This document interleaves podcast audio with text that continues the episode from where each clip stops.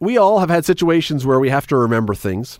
Uh, it, it is an everyday situation that someone tells you something, whether it's bring home a bag of milk or whether it's something else, and we try to commit it to memory. And it has sometimes good effect, sometimes not a good effect. So we all have our new, or, or not our new, but we all have our ways of trying to remember things. Some of us repeat it a bunch of times. If we say over say it over and over in our heads, or even out loud, that will make it stick. We think, and so that's our that's our trick. Uh, some of us, I was told once upon a time that if you could turn the information into a song or put it to music, that that would help you. Which is probably true, and it has worked in the past. Unless it's a lot of information, then it becomes really tricky. You get a very long song, and then you forget a few verses. I was always told when I was in school, when I was learning how to study, that the answer was write it down. If you if you write down what you're studying, you will remember it. It will burn it into your brain if you write it out. But there may be a way that is better than all of those things. A new University of Waterloo study says drawing your information helps you remember it more than any other method. Jeff Wamison, I hope I pronounced his last name correctly, is a PhD candidate in psychology at the University of Waterloo who's headed this up. He joins me now. Thanks for doing this tonight. Oh, no problem. Thanks for having me. Um, when I first heard this, my initial reaction, I got to be honest, was drawing. Like that's that that seems like, especially for those of us who are not artistically inclined, that's kind of elementary school stuff to remember. But it seems as though the study would show this really works. Absolutely. And I mean, um, even in one of our experiments, we gave people only four seconds to draw what they were supposed to remember. So you can imagine yourself trying to draw something in about four seconds. You're not going to be able to get much down on paper, right? But uh, yeah, even in that experiment, drawing was still uh, leading to better memory than any of our other conditions. Jeff, what if I am a truly abysmal artist so that when I draw something, it looks nothing like the object or the thing that I am supposedly drawing? Does that have any impact? Um, we're not quite sure. We haven't looked into that in that much detail yet, but I will tell you that um, even in our first experiment, out of about 20, 28 people in the first one, 26 of them showed a benefit from drawing. So I'd imagine that not all of those people are uh, super talented artists, so it looks as though it seems to work for just about anybody. Although it would suggest that Leonardo da Vinci might have had a tremendous memory. Who knows? Um, yeah. is, is, this simply, before we get to the actual nuts and bolts of this and the psychology of this, is this simply a visual thing? Leave aside the drawing for a second. We've always heard over the years that a picture is worth a thousand words. If right. I study a picture rather than a written out explanation of something without me doing the drawing, will that have an impact? Well, certainly there's tons of research to show that uh, pictures will lead to better memory than just words. Um, so that was actually one of the first things we turned our attention to when we were trying to sort of rule out alternate explanations for what we found. Um, and it turns out that whether we show you a picture and you sort of passively view it, or if you draw a picture, um, both of those will lead to better memory than writing, but drawing still blows just viewing a picture right out of the water, it seems. So it's the act. You're doing something with your brain when you're actually doing the act of drawing something. That's right. I think we're. I think it's forcing you to kind of think about what that thing is instead of just rote repetition. You have to actually look at the word. So if it's cat, you have to think about the cat. What does the cat look like? What situations might they be in? What kind of ears do they have? Um, so it really forces you to think about those things at a deep level. Um, and then you have to sort of translate that into an action to put the information on paper, and then you're left with a picture. So, in addition to just viewing a picture, you're getting all these great extra um, memory techniques that will help you better later remember. So, I really think it's a combination of all of those things that's uh, helping you out. Do we know? Uh, I mean, certainly people who are creative. What's what's the creative? Is the creative the right side of the brain? Um, I can't remember well, which side of the brain is the creative. I'm wondering if it stimulates when you have to draw it, if it stimulates a different part of the brain than you would normally use when you're trying to remember something. Yeah, I mean, some things are more driven by one side of the brain or the other, but in general, most things are kind of bilateral, so they use both sides. But we certainly think it's using kind of the visual areas, um, and it's bringing those online, whereas you normally might. I mean, if you, if you think about trying to remember a list of words, it could be a pretty boring task. That sort of just uh, you can kind of just stop paying attention to the meaning of the word. So we think we're really forcing people to attend to the meaning and think about these things deeply.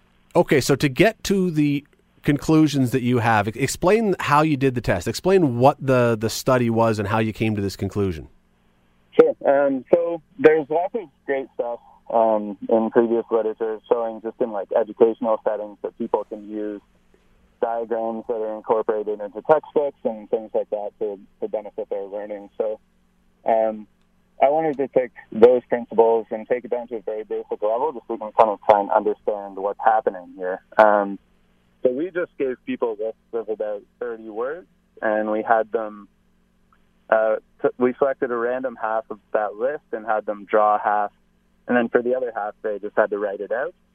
And that was kind of our first experiment, so really basic, and, and we showed that drawing leads to about um, twice as much uh, memory as written words. So twice, wow! Remembering twice as many words in uh, that case. That I mean, that's it, it, would be one thing to say it's ten percent better, but if it's doubling it, uh, that, I mean, that's a huge difference. Yeah, massive. So we like, I mean, this was just kind of a fun project that we thought. Uh, it started as a side project that we just did out of interest, right? Um, but then we saw that and we're like, okay, this is something that we really need to follow up on. Um, it's important to understand what's happening here. So um, that that paper um, that just came out, there's six more experiments that we did after that, just basically seeing uh, how does drawing hold up to all these other techniques that people are told to use? And it turns out it beats them all. We just kind of did the same uh, sort of setup, except rather than written words, we would sub in words where people had to list out characteristics of the item or view a picture of the item, for instance. And in every case, drawing was better than the other techniques. Does it also work for more complex thought processes, more complex things to remember, or just for simple things? Like if I if I want to remember apple drawing it, okay, I, I, understand what you're saying, but if I'm trying to do something more complicated or a longer instruction to myself, would it also still work if I could figure out a way to draw it? Yeah, so yeah, I mean it's not super applicable to people's lives just to remember a list of words too frequently. So yeah, we're we're kind of trying to stretch this into something that people can use in their everyday life. So we actually have a set of experiments that we just finished running, um, where we just took a bunch of definitions out of university textbooks and we basically had people do the same thing um, with the list of definitions. So you can see how we're, trying to move into something that's more applicable to people's lives. Um, and we did find a benefit for drawing in that case too. Uh, that study hasn't been published yet, but we just finished running it, so that's some interesting new stuff we're doing. And, and this is very new, so I don't know if, if uh, what I'm going to ask you has actually been able to be tested yet. But there are times when if we do something new, if we do something that is different from our normal routine, we activate our brains. We make our brains work in a different way, so we're more attentive to it. If you take a different route to drive or something, you're going to be more atten- uh, pay more attention than those days you drive home and you get there and you go, I don't remember ten minutes of that trip. I sort of just blacked out.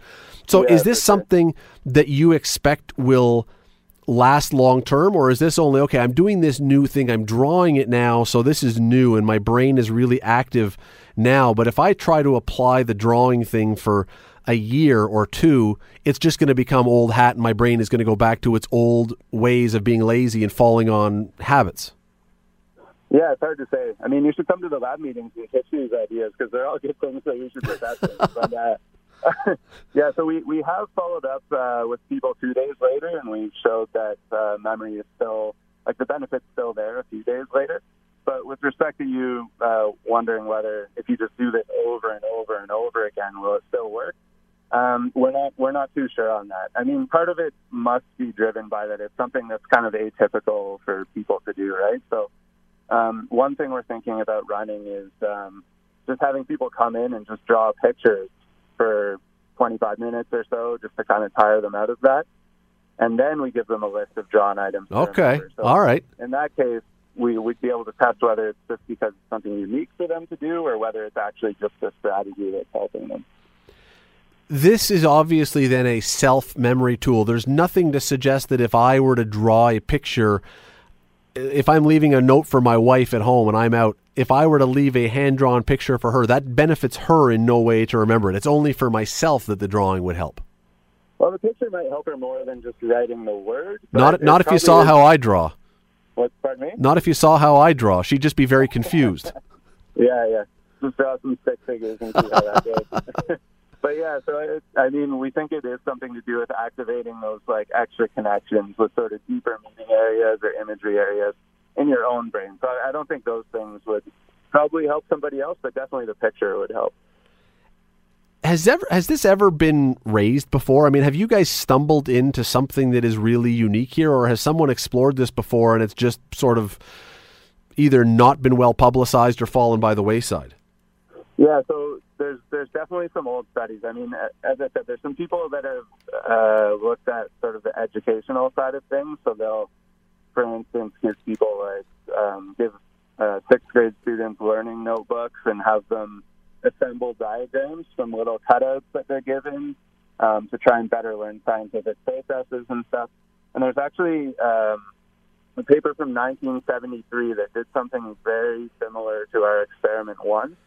Um, you'll have to take my word on it, but we had no idea it was going on before we started running the study. But, I, uh, it turns out nothing new under the sun, I guess. So they had done that, but then we kind of took it those six or seven steps farther just to try and understand it a bit more. I mean, ideally, is this something that I, I, would think that if you were to try this in a school setting or, or somewhere like that, it would be really fascinating. And uh, now, there's probably not going to be too many parents that want their kids to be on the side that doesn't remember things or falls behind. So it's a little exactly. tricky. But but it, would that be kind of the ideal place to really put this to the test? Is for a bunch of kids with a test that they have to study for or something like that to see w- where they would fall and whether there would be a marked difference between the two sides? Yeah, so that's that's definitely one angle, and we've tried that with the definitions. But certainly, there are people that have incorporated not the same technique, but similar things like creating your own visual representations. But yeah, I mean, if we can help kids learn uh, topics in school better, then that that's a great avenue for this research. One interesting other avenue that um, Melissa Meade, who's uh, another student in the lab who was a collaborator on this project with me, um, she's actually looking on, at whether it works for older adults, seniors, people that are um, starting to lose their memory a little bit, just to see whether it's something that might help them even more hmm. than um, than uh, our typical undergrads. It's a great idea. You know, for people listening, uh, it's it's something. It's probably an experiment you could actually do at home to to test it out on yourself and see if writing something and drawing something if it actually makes a difference. It's uh, it's fascinating research, and, and I'm certainly going to try it. I mean, my memory couldn't be worse, so I may as well give it a go and see if I can somehow uh, make it work a little bit better. Um, Jeff yeah, Wammes, from the uh, PhD student from University of Waterloo. Thanks so much for doing this. It's really interesting. Thanks for taking the time. Oh, great. Thanks for having me.